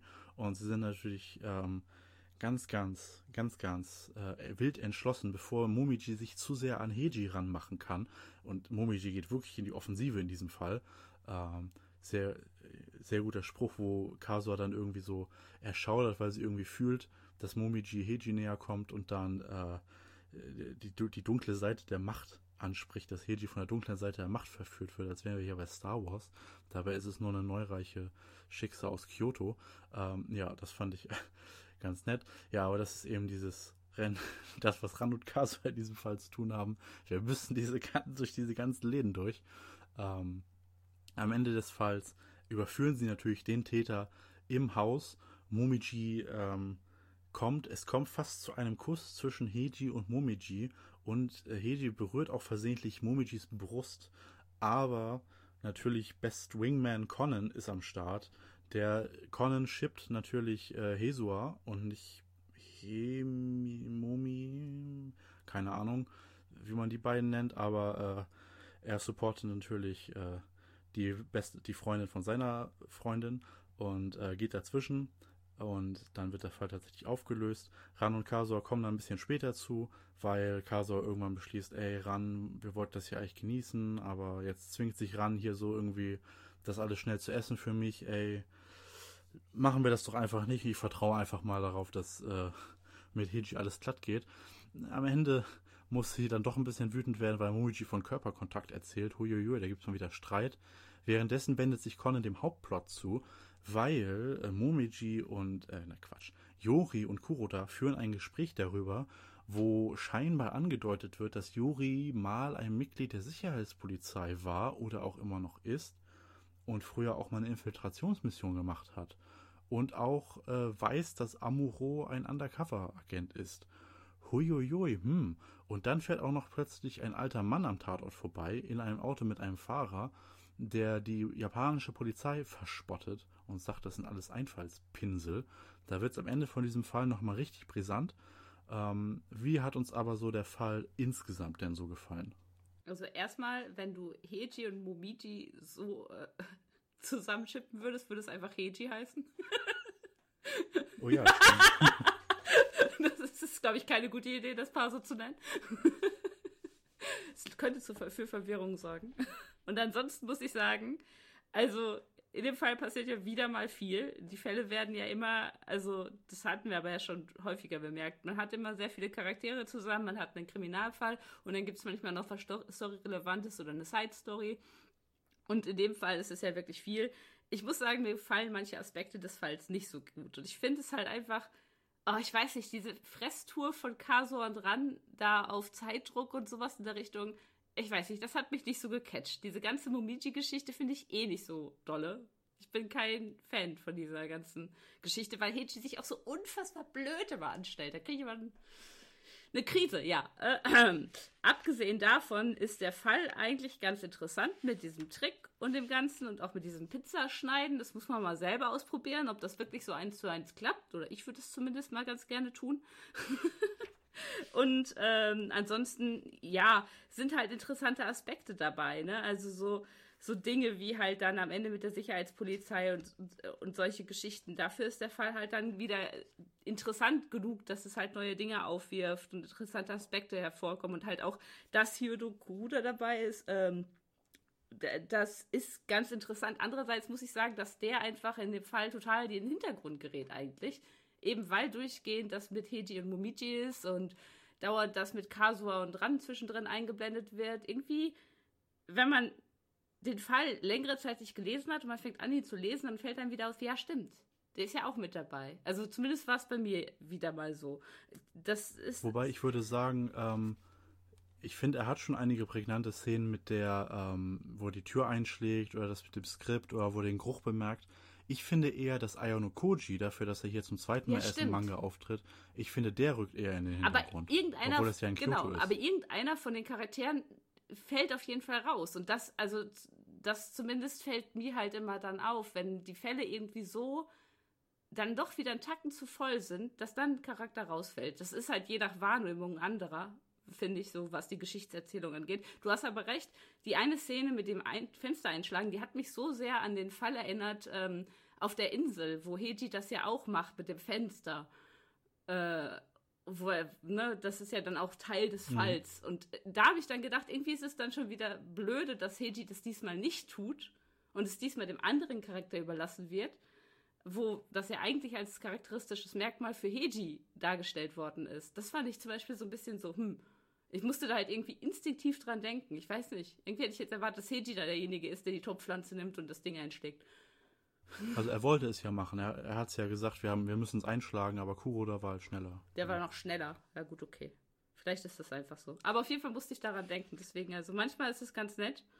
Aber wie gesagt, es ist halt einfach so, dass manche Charaktere dann verlieren in solchen Fällen. Und das war halt eine, wo das irgendwie so war, war. Bei den anderen Fällen, irgendwie, vielleicht ist man die Paarung auch dann mehr gewöhnt und man nimmt das dann gar nicht mehr, oder die Charaktere vergisst man dann einfach nicht, weil man die automatisch als zusammenhängend in dem Fall wahrnimmt. Sowas wie Sato und Takagi oder sowas in der Richtung, dass man das dann nicht vergisst. Aber in dem Fall ist es mir irgendwie aufgefallen, dass dann manche Charaktere so ein bisschen hinten überfallen, was dann schade ist. Und wie gesagt, dadurch, dass der Fall so geschachtelt ist und so verschiedene Seitenstränge hat, irgendwie, also mir hat das am Ende nicht so gut gefallen. Für mich ist das tatsächlich, also ich fand das tatsächlich störender als, also, oder blöder insgesamt für mich zum, als Lesende, als das, was im letzten Fall mit dem Licht war. So in der Gesamtwertung dann. Ich finde auch ein gutes Beispiel für das, was du genannt hast, mit dem die fallen einfach hinunter, ist in diesem Fall auch Kogoro. Ja, das stimmt. Ja. Er, er, er ist halt dabei, aber pff, außer, dass er da irgendwie Lollis runterwirft, und das ist ein wichtiger Moment. Also Kogoro, ja, im letzten, auch im letzten Fall davor, er durfte mal wieder als schlafender Kogoro ran. Das haben wir auch ewig nicht mehr gesehen. Aber im Prinzip macht er im Fall ja eigentlich fast gar nichts, und auch in diesem Fall. Er ist halt immer irgendwie dabei, aber inzwischen, ja, meistens macht Kogoro ja eigentlich nichts mehr. Da war das Soba-Essen, ja das Soba-Essen war schon fast wieder aktiver in dem Fall da, ne, mit der Grenze. Ja, das stimmt. Ja, also hier, ja. Olli, wie findest du denn den Fall?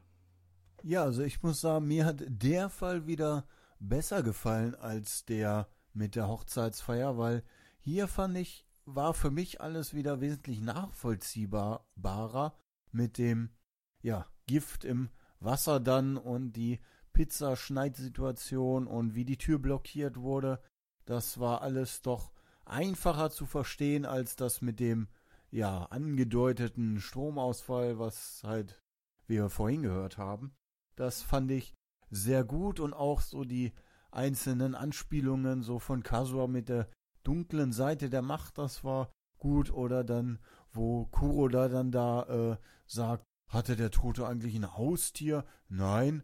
Ja, aber irgendwas riecht hier nach äh, Tier, und Kuro, äh, Ayano Koji da so ganz verschrecktes Gesicht, und dann guckt er zu seinem Streifenhörnchen und sagt, äh, bleib da mal lieber ganz äh, drinne. Das fand ich war eine sehr schöne und lustige Szene. Und ja, dann, ja, diese Fresstour an sich, muss ich sagen, ja, dass die da so gehetzt haben, das weiß ich nicht, das war jetzt auch nicht so meins. Da hat es mir dann umso besser gefallen, als Kazuha dann gegen Ende gesagt hat, du, was machen wir uns hier so für einen Stress? Lass uns das doch lieber entspannt genießen, und äh, Heiji wird schon nicht, nichts Dummes anstellen. Er ist da ja auch sehr äh, dumm, was die Beziehungssachen angeht, und äh, checkt ja eigentlich gar nicht, was Momiji überhaupt von ihm will.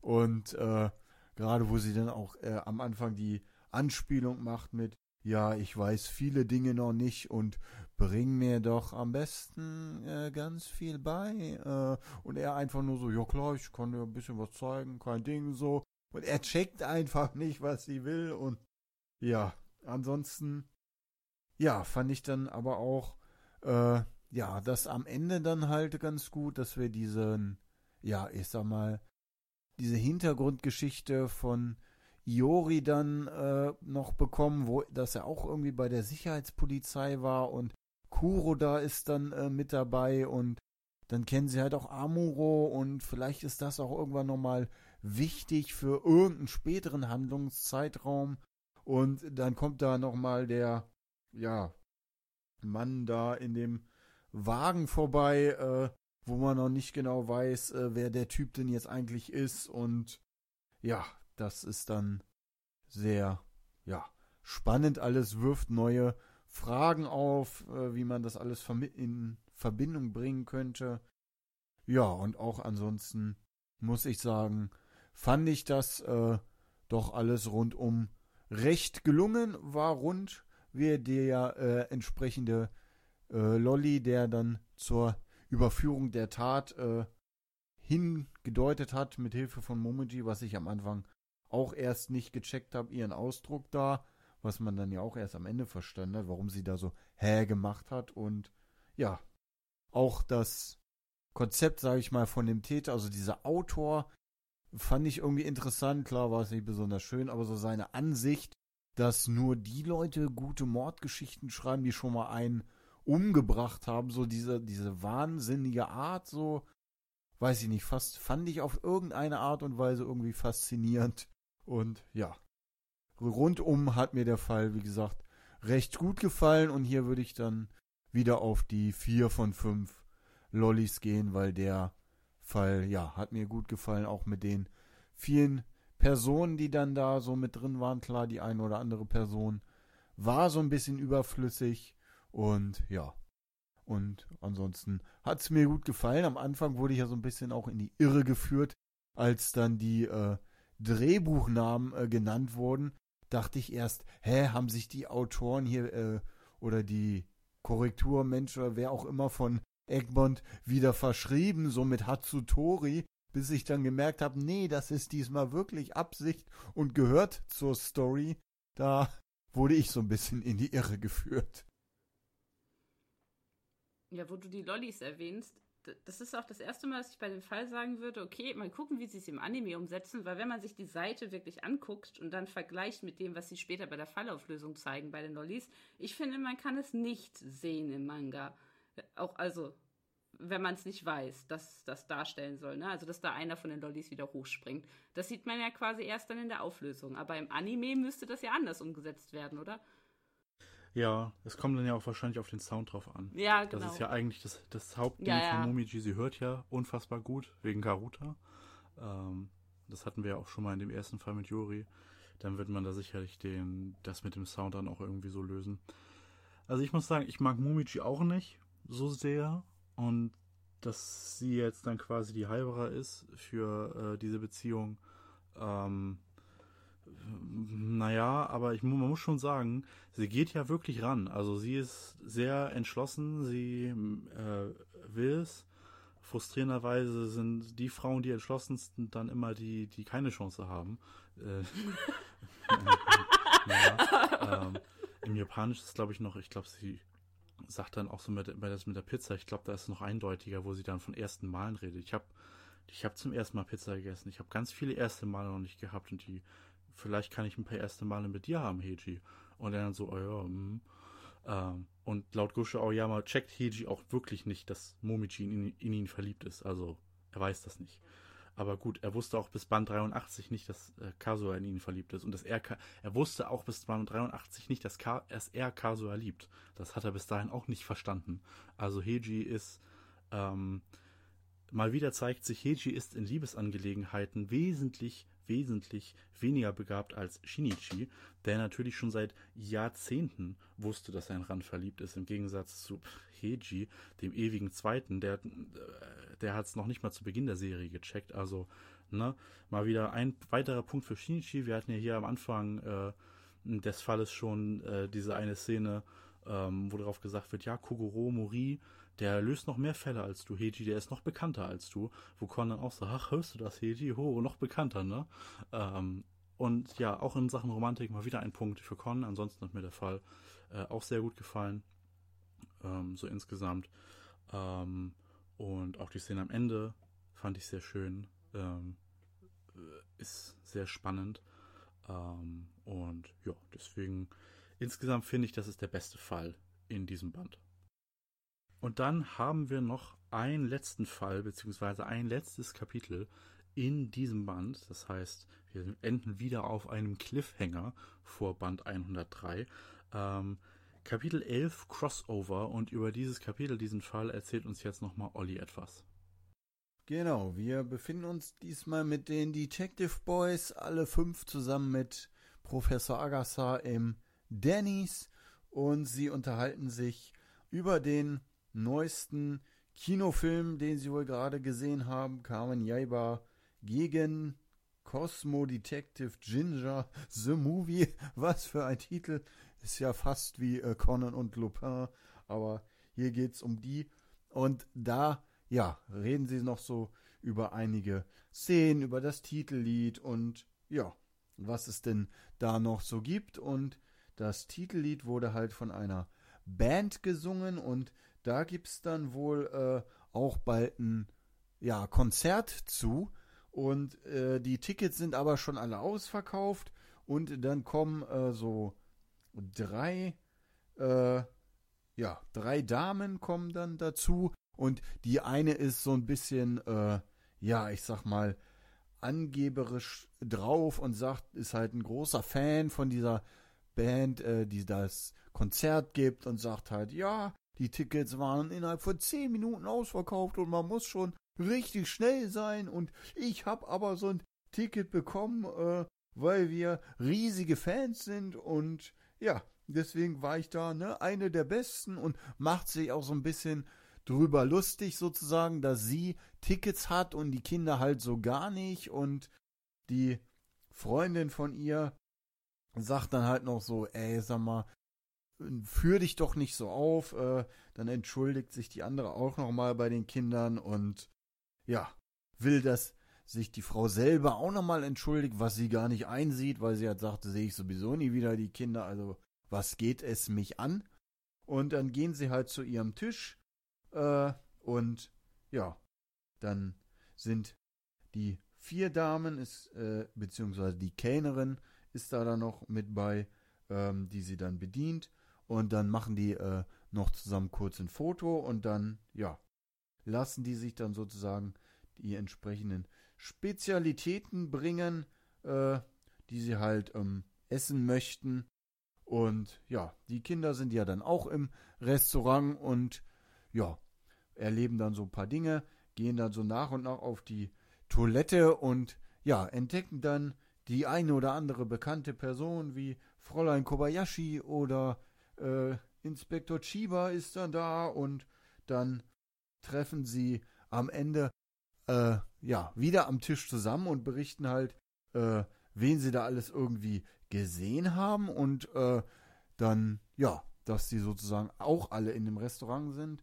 Und dann sagen sie halt, ja, dann äh, treffen die sich bestimmt so pärchenweise, haben so ein Date. Ähm, und ja, dann äh, ja, n- nehmen die das halt so an, dass die sich so treffen. Dann geht plötzlich das Licht aus. Es wird Happy Birthday gesungen für eine der Frauen, die da äh, ist. Und dann kommt eben diese Spezialität des Restaurants, die dann, ja, gehypt wird und fotografiert wird. Die Kinder waren in der Zwischenzeit, ja, gucken, wie die Dates so laufen, sage ich mal, und kommen dann ganz enttäuscht wieder und sagen, äh, nee, die haben überhaupt kein Date, denn die treffen sich gar nicht pärchenweise, sondern irgendwie kreuz und quer untereinander, quasi Crossover-mäßig, wie der Titel sagt, weil Kobayashi ist mit Chiba da, äh, Naeko ist mit Shukichi da und Shiratori ist mit Yumi unterwegs, und irgendwie, ja, Ai vermutet sofort, die gehen alle fremd und das muss äh, aufgeklärt werden. Und ja, dann in der Zwischenzeit geschieht es, dass die, ich sag mal, unbeliebte Person mit den Tickets äh, anscheinend ein vergiftetes Essen isst. Äh, diese Spezialität war offenbar vergiftet. Sie bricht zusammen und alle eilen an den Tatort, eben auch die besagten Kommissare, die so da sind, und Yumi und Naeko, und dann Yumi natürlich gleich hier, äh, sofort Polizei, ruft Miwako an und sagt, ne, dass sie das und das wollen und jawohl, und dann so diese Realisierung von allen, Moment, du bist auch hier und warum bist du hier, und wird in einer sehr schönen Szene dargestellt am Ende, und ja, damit enden wir sozusagen. Es gilt aufzuklären, wer, ja, ist der Täter, war es vielleicht ein Selbstmord, äh, ja, was ist überhaupt passiert, und natürlich auch die eine der wichtigen Fragen, warum sind besagte Personen alle im Restaurant und haben sich, ja, untereinander getroffen, sind sie alle fremdgegangen? Das alles und viel mehr erfahren wir im nächsten Band, den wir jetzt noch nicht haben. Genau, klassische Eröffnung für so ein Detektiv Conan Kapitel. Wir haben mal wieder ein richtig unsympathisches Opfer, ähm, hier in diesem Fall, ähm, wo man sich auch gar nicht wundert, dass das jetzt das Mordopfer ist. Ähm, und das mit den Seitensprüngen, das ist dann, sorgt dann so ein bisschen für das Amüsement, und das ist dann alles ähm, ganz nett, und da freut man sich doch vielleicht, wenn man beim nächsten Mal weiterliest und ähm, dann schauen muss, ob Haibaras Sensationsgier gestillt werden kann nach den Seitensprüngen, Crossovern. Ja, das ist auf jeden Fall die wichtigste Frage, die zu klären ist in dem nächsten Fall, also ob da Eis äh, Vermutung bestätigt wird und ob sie ja im Ende ihre Äh, doch etwas pessimistische Einstellung, was solche Beziehungssachen angeht, wahr wird oder nicht. Äh, das werden wir dann sehen. Also ich muss auch sagen, äh, das ist äh, klassisch, es ist äh, witzig, und natürlich sind wieder viele Charaktere drin, und dann gucken wir mal, ob irgendwelche Charaktere nicht die Aufmerksamkeit kriegen, die sie verdient haben im nächsten Band. Ja, ich bin auf jeden Fall sehr gespannt, wie es weitergeht. Also war ein gelungener Auftakt hier für mich. Und auch äh, das ähm, ja, Bild am Ende dann, wo sie alle realisieren, dass sie halt nicht mit ihrem Partner hier sind. Und dann sind die alle so grimmig gezeichnet und gucken sie untereinander so böse an. Also, und dann ist Ai da auch und macht auch so den, ihr geht alle fremd, ihr, ihr seid alle doof. Und äh, das also, finde ich, ist schon mal ein sehr komödiantischer Auftritt hier, und äh, da bin ich noch gespannt, was da alles passieren wird. Es gibt übrigens einige wilde Theorien, das kann man vielleicht an dieser Stelle noch ganz kurz erwähnen, bevor wir mit dem Band fertig sind, was das mit Haibara und den Seitensprüngen jetzt eigentlich auf sich hat, dass jetzt nicht das erste Mal, und Conan ähm, sagt das hier ja auch ganz direkt, hey Haibara, was ist eigentlich mit dir und Seitensprüngen irgendwie? Ist das jetzt ein Gag oder deutet das auf ganz tiefe Storyentwicklung in ihrer Vergangenheit darauf hin?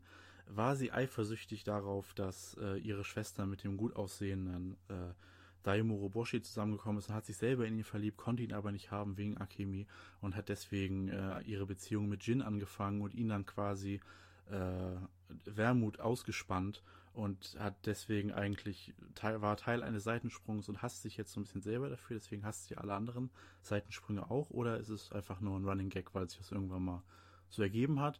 Äh, eins von beiden wird es bestimmt sein.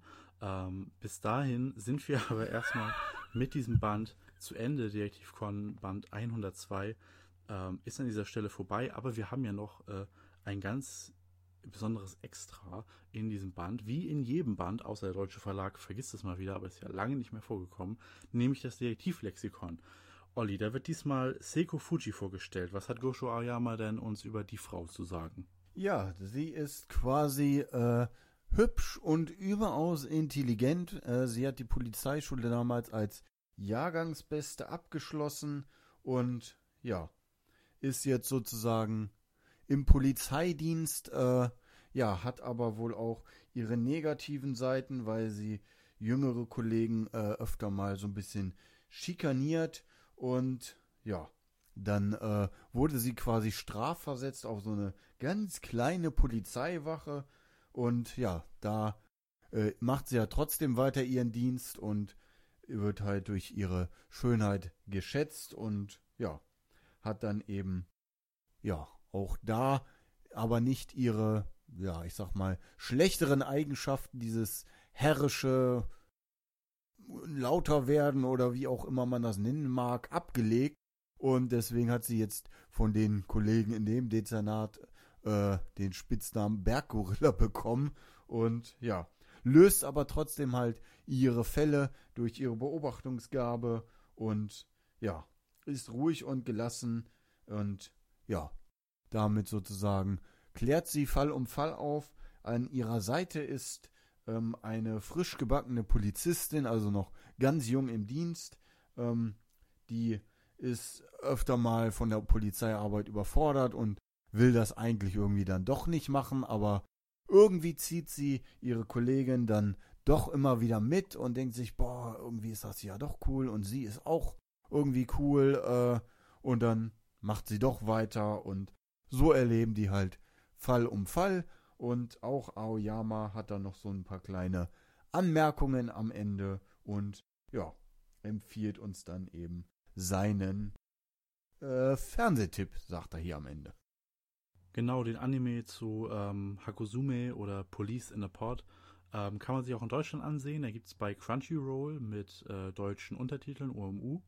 Ähm, man darf jetzt aber nicht äh, eine klassische Mystery-Serie wie Conan erwarten. Es ist eher so eine Slice-of-Life-Comedy-Serie über den Polizistinnen-Alltag. Also es ist jetzt nicht so ein klassisches Mystery, aber äh, doch recht unterhaltsam. Ich habe, als ich den Artikel äh, im, äh, im Wiki dazu auch gesehen habe, äh, habe ich mir da auch, ich hab, hab ich auch mal bei Crunchyroll reingeguckt und ja, ist doch ist ein bisschen launig, ein bisschen unterhaltsam, aber eher was so ein guter äh, snackable äh, Content so für zwischendurch. Äh, ist jetzt nicht so die diebe Show, aber ganz amüsant.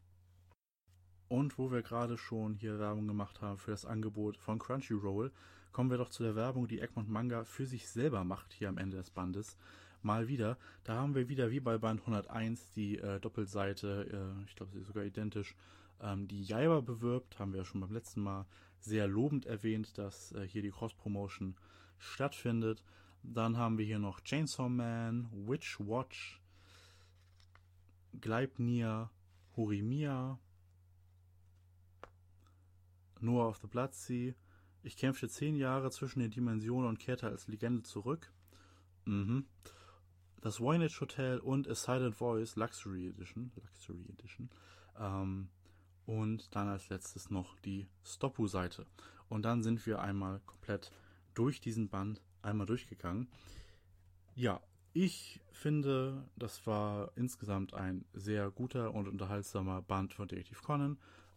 Ich finde, es war ein sehr guter Fall mit äh, dem Fall in Kyoto, dann ein guter Fall in den Präfekturpolizeien, ein okayen Fall, auch kein schlechter Fall, aber mh, auch der Maskenheiratsparty, hatte ich ja schon erwähnt, und dann eben ein ähm, kurz, kurzweiliger Einstieg mit dem Date-Fall und ein Cliffhanger fürs nächste Mal. Ähm, da passt das mit der Struktur auch ganz gut, dass die Fälle dann teilweise abgeschnitten sind. Finde ich, passt in diesem Fall sehr gut und deswegen, äh, ja, ein toller Band, Detektiv Conan, hat mir sehr viel Spaß gemacht. Ja, das sehe ich auch so. Also es ist viel Inhalt, viele Charaktere, die man wieder sieht und äh, bei mir ist die Reihenfolge, was die Fälle angeht, nur ein bisschen anders. Also bei mir ist der Fall äh, mit der, mit den Ländergrenzen, mit den Grenzen ähm, definitiv der Fall, den ich am besten finde.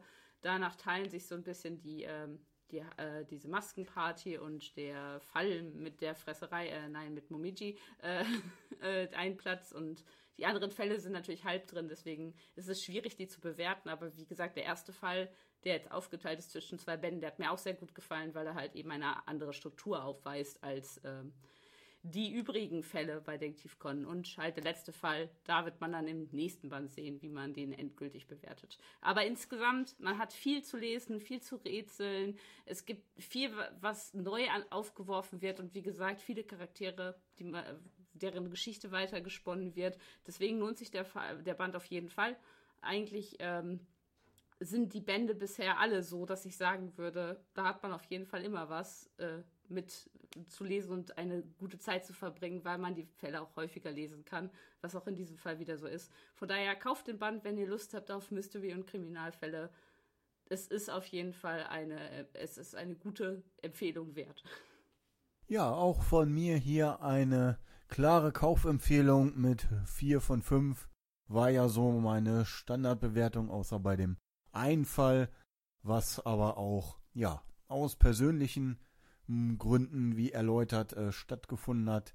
Wiebke hat ihn ja, wie gesagt, ganz anders bewertet. Ihr habt es gerade gehört. Falls ihr es vergessen habt, fangt einfach nochmal von vorne an.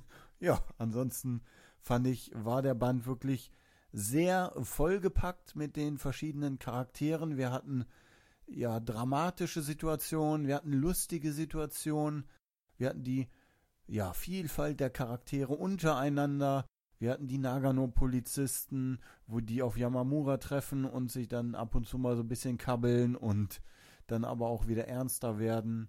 Und ja, dann hatten wir Chihaya, haben wir wieder gesehen, äh, die ja auch von den einen oder anderen sehr hoch gelobt wird. Und ja, dann Momiji war wieder mit dabei und Kuroda, was und der Hintergrund mit der Sicherheitspolizei, also alles, ähm, ja, ich sag mal auch Aspekte, die den Theorieaspekt ankurbeln würden, wo man sich Theorien überlegen kann, wer jetzt damit wie in Verbindung steht und Morofushi wurde ja auch genannt äh, und Hiromitsu und ja, also da gibt es wieder viel äh, Spielraum und natürlich auch die mysteriöse Person äh, in dem Wagen, also ja, wieder viel, wo man sich Gedanken machen kann ähm, und ansonsten, ja, habt ihr es gerade halt gehört, also eine Kaufempfehlung von uns allen hier, mit dem Band kann man, denke ich mal, nichts falsch machen. Das mit dem Druck hatten wir am Anfang angesprochen, ist ein bisschen schade, tut aber dem Band- und Lesefluss keinen Abbruch. Und ja, deswegen würde ich sagen, kauft den Band gerne, lest ihn, habt Spaß mit den Kapiteln. Und wenn ihr Bock habt, schreibt gerne dazu, wie ihr es fandet. Diskussionsstoff äh, zum Äußern findet ihr da, was uns Lasse am Ende erzählen wird. Da, wo ihr uns findet. Genau, zum Beispiel auf connews punkt org, wo ihr jetzt vielleicht gerade diesen Podcast hört und wo wir euch mit News rund um Detektiv Conan und Gosho Aoyama versorgen. Ihr könnt aber auch diskutieren in unserem Forum, conforum punkt org, ähm, da im entsprechenden Thema. Ähm, ihr könnt auch chatten über diesen Band und noch viel mehr auf unserem Discord-Server, connews punkt org slash discord. Da findet ihr den Invite-Link. Wenn ihr euch vorher noch ein bisschen über Detektiv Conan informieren wollt, euch zum Beispiel auch das japanische Cover ansehen wollt von dem Band, dann könnt ihr auf conwiki punkt org gehen, ein äh, großes Mitmach-Wiki, wo ihr natürlich auch nicht nur lesen, sondern auch mitmachen könnt, dementsprechend. Ähm, auf Social Media findet ihr uns auf twitter punkt com slash connews, instagram punkt com slash connews, facebook punkt com slash connews oder youtube punkt com slash connews. Unterstützen geht über Käufe über unseren Amazon Affiliate Links, ähm, über Patreon oder indem ihr unseren Discord-Server mit einem Nitro Boost ausstattet. Ich bedanke mich ganz recht herzlich, dass ihr bis hierhin zugehört habt und sage Tschüss. Bis zum nächsten Mal. Bis zum nächsten Podcast. Ich verabschiede mich auch und bedanke mich bei euch fürs Zuhören. Bis bald.